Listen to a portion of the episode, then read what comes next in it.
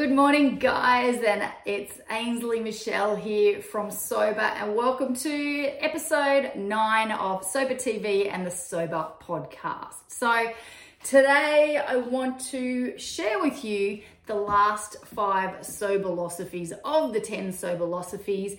If you want to see the part one version first before you see this one, then all you need to do is click on the link above, above, whichever platform you're on, it is available anyway. So these soberlosophies are mantras that I've used to help me in my sobriety journey. And and so these are great for just having handy to pull out in those moments where you're feeling a little stuck and triggered and you feel like a drink and you just pull it out and be reminded of why you're doing this. But it's also handy just to have stuck on your fridge or you know in your wallet. I've also got in the Sober Tribe app, you can download wallpapers with the sober philosophies as well as five other ones as well. So there's like there's a non-alcoholic drink menu. There's ways to handle friends and family comments. You've also got daily sobertivities and heaps more. So to download the app, all you need to do is go to the sobertribe.com website S-O-B-R-T-R-I-B-E.com website. There's a free version and then there's also a special introductory price version. At the moment, it's $11.99 Aussie dollars a month. And you get Sober School, over 100 meditations and hypnosis, a journal with 450 plus journal prompts, daily motivational quotes that pop up on your screen every morning, progress tracker, and so much more. So let's get started into number six. So, number six is release the agitation, lose the desire. This was a really important aspect of my sobriety. Now, I, you know, when I first started doing this, I was going down rabbit holes of the whys and the hows and the whats. And yes, it is really good to understand those things. But baseline, we're really releasing your trigger and your desire to drink. And so, what happens when with addiction, in any addiction, is that we create this agitation in our body. So, you've got this addiction, let's say alcohol. What happens is, and I'll give you a scenario it's Friday afternoon, and you had a big week at work, and you want to go home, grab a bottle of wine, put your feet up, watch some trashy show or movie, and just forget about the week. So you drive past the bottle shop. Now, because you're in this sober journey, there's this part of you going, no, no, no, no, no, no, no, no, no, right? So there's this resistance. And this is actually harder than if you just drank. Like, Uh, people that, well, those of us who were in that drinking state where there was no question that we were drinkers and that was that, we didn't have this agitation. This is more about the conflict of choice and the agitation that you create in your body when now you are conflicted about making this choice. So, back to the scenario. So, you go to the bottle shop, but there's this part of you that's resisting it because you know that you're not doing yourself any favors. You're not feeling good. You, you just, you're hating this, right? You're at that point with your drinking, you're hating it. And you, you feel like you're hating yourself for doing it. So there's that no. But then there's the yes part of you going, yes, yes, yes, yes, yes. Now, if you decide to go down the no road, no, I'm just going to drive past and go home, then you go home and you sit there and then you get all of, or you probably even got it before that. Probably the minute you decided no, you start getting that agitation in your body. It's anxiety, right? It's that, oh, I should have it. I wish I could have it. Once you start thinking about it, that's the addiction you can't not think about it. And so what happens is that you're feeling all of these feelings in your body. And that is what you're trying to release. That's that's where when I did my own sobriety journey, I went to the guts of that. Of like, okay, what what do I need to really get rid of? And it was releasing my emotional attachment to alcohol and everything around it and everything I felt about it. And that made it really easy for me to let it go. There's practices involved, and I will do other videos on that and what those practices are. But and, and if you just check out the channel, you'll see that there's a lot of other different videos that elaborate in different areas as well. But when you have no trigger towards alcohol. So let's change the scenario. So say you're you're you're at that point where you just have no trigger. It's Friday afternoon, you feel tired, you've had a big week, and you think, I'm gonna get a pizza. I'm gonna invite such and such over. We'll just chill out, have cups of tea, watch a movie, and relax, okay? So now you've created this scenario where you can still enjoy yourself, but you're just not feeling triggered about alcohol. And so while you're in this space of having to, in this conflict of choice, because this is the thing, you're still giving yourself a pass. And we all go through this process, okay? So it's perfectly normal. People beat themselves up like, why can't I stop doing this? I'm still doing this and I hate myself for doing this. It's part of the process. But you can speed the process up by going, what are my triggers? How can I let go of my emotional attachment to these triggers? Normally, the fastest way to overcome that agitation and that anxiety, because you're sitting at home now, you've got no drink, and you're still thinking about it, it's still in your brain, around and around, wish I did, I wish I did, I wish I did.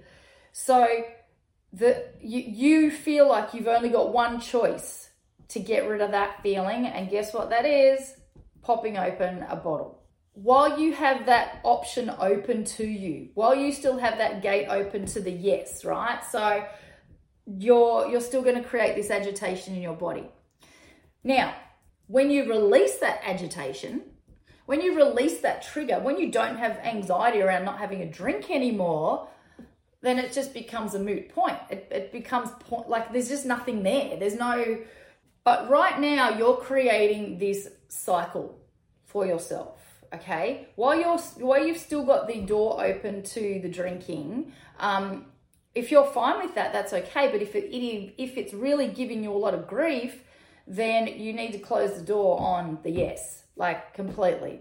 And now here's here's the here's the part what that you need to address is the feelings of agitation.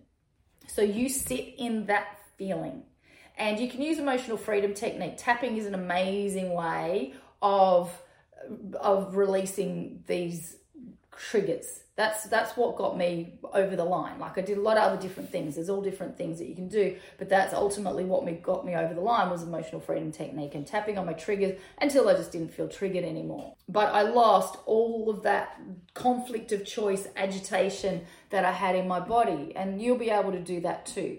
So that's number 6. Which brings me to number seven letting go sets me free.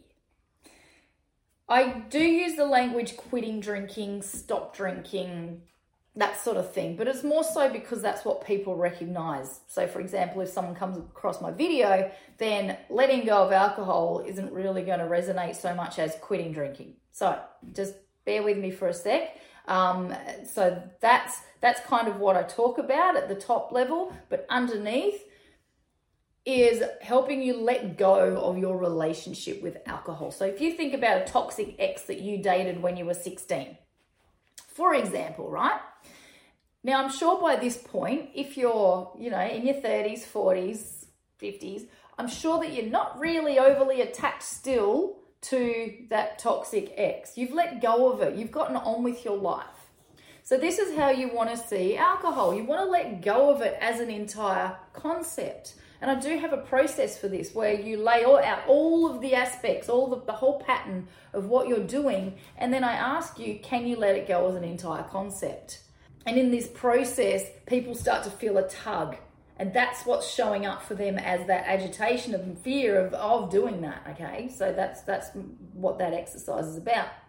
And so when you let go of your emotional attachment to alcohol when you let go of your everything that you believe alcohol is when you let go of any meaning that you've put around alcohol it doesn't have a place in your life. There isn't there's no love but there's no hate there's no anger. There's no, because, you know, if you're angry at alcohol for doing this to you, then you're putting the responsibility outside of yourself, which doesn't help you at all. Okay? No one else is doing it. Yes, there's probably traumas, there's experiences there, there's conditioning and all of that. Okay? So I'm not saying this is directly your fault, but it's your responsibility to do the things that you need to do to make this happen for yourself. And so when you let go of it, You just, it just doesn't have any, there's nothing around it. And so that's what you want to aim for is letting go of your need for alcohol. Okay, so number eight, my only pain comes from not accepting what is. So we create struggle, okay? And that comes from being too much in the past or getting too much caught up in the future. And so when we create this internal struggle, that's where the pain comes from. That's where all of our emotional pain comes from, is because we're trying to pull away from the future, the fear of the future, but we're also dwelling on the past. And when you don't accept where you are right now, when you say to yourself, I should be here, I should be doing this, I should be happy, I should be this, I should be that, you're actually creating more pain for yourself. When you go back into the past, where you go, I should have done that, I should have done this, I should have said that, I wish I'd said that, then you are creating more pain for yourself. When you just sit in this present moment and go, you know what, I'm accepting everything I've done, everything I've said everything I don't have right now. I'm accepting everything as it is right now in this order as I sit in this room, watch this video, or whatever you're doing right now, okay? I accept this moment. That's where your peace is. And it's interesting that when you accept where you are, so if you're a day like daily drinker and you're not accepting that you're a daily drinker, then you're creating more pain for yourself. When you sit there and like honestly do it, not like rah rah and, and paying lip service, but actually sit there and just go, hmm, and sit in it and be okay with it and just sit there and go, yeah, um, I accept that I am drinking a lot of alcohol. You take the emotion out of it. You just you just say it as it is. I am drinking alcohol. It's affecting my relationships. It's affecting my family. It's affecting my life. I accept that. Now, people do struggle with this because it's like, but if I accept it, it means that that behavior is okay. We're not saying that. What we're saying is that while you keep beating yourself up, you will keep feeling really crappy about it and you will stay stuck in this cycle. And so when you start accepting everything as it is, everything that you've done, the people you've hurt, you know, hurting yourself, when you just accept it and just be in this place of, okay, I'm cool, right? I've done all this, and and that's that's ultimately forgiveness. Um, then you find that place of peace, and it is way easier to start moving forward from that acceptance place. Number nine, I am not a label. I'm treading carefully here, okay? Because I'm sure there's probably some people that might be watching this that have done AA. I don't know. But if you labeling yourself an alcoholic, and I'm really passionate about this as well, I don't want to go too deeply into this in this video because otherwise this video is going to go forever. Um, but I am going to do a separate video on this. So think of it like this say the doctor says to you, you have got eight months to live. Now, you've got two choices. You can either start packing up in your head, you start packing up your life, you start preparing for your death or you go, fuck you, man, I'm going to live my life. You hear about this all the time where doctors say you've only got this, this amount of time to live. Yes, some people pass away. But then there's the ones that go, no way, that's not happening. And they defy the odds. Okay, they do whatever it takes to pull themselves out of the lowest of the low and get themselves back into whether it's health or, or fixing or just just making their lives better and then they live on many, many years. So, calling yourself an alcoholic, in my opinion, this is just my opinion, I'm not saying it's fact, but this is my opinion. Calling yourself an alcoholic is like giving yourself a death sentence.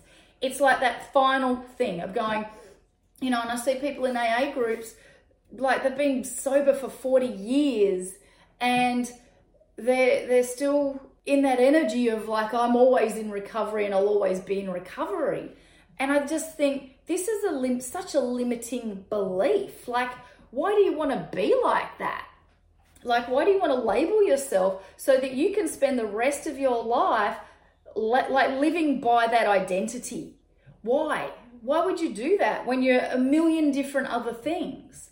And so, when you label yourself, like again, just being careful here. Now, you you could be drinking in a way that deems you as medically diagnosed alcoholic. Okay, so I'm just being really careful here. But if you look at it like that's who you are, then that's ha- that all the decisions you make is going to manifest into this constant being on tenterhooks, being on guard, being in resistance it throughout your life. When the other way, you can just go, screw this. All right, maybe I have been labeled an alcoholic, but this isn't going to define me. I'm not going to let this in look and think ahead, think in like 20 years' time. Do I still want to be calling myself an alcoholic? I didn't. No way. God, no. Why? Why? When you can do so many other things with your life. So, labeling yourself, while it's okay to start with, don't let it define you because drinking is something you're doing. It's not something you are. Okay? We label when we label ourselves like that, we define our whole lives by that. And number 10, sobriety is just me in my natural state. That's all that's going on. Is you're just now deciding to stay in your most natural state permanently. That's it. I haven't really got a lot more to say about that. So you you used to alter your state and you that's that's just what you did and that's what we all did, right? But now you're you're not. You're just you're just instead of drinking the next time, you're just staying so the, the minute you woke up with that last hangover, now you're just staying in your most natural state permanently. That's all you're doing. So that's it for the 10 sober philosophies. If you're ready to escape the alcohol trap, then join my Stop Drinking in 30 Days challenge. Over 30 days, we work together to help you let go of your desire for alcohol so that you can socialize and live your best life without worrying about the drink. We separate you emotionally from it. You eliminate the cravings. You you deal with the triggers that keep making you fall back into this pattern and reframe the whole way that you see alcohol. So all you need to do, the link is in the description and click on that and I hope to see you in there. Have a great day.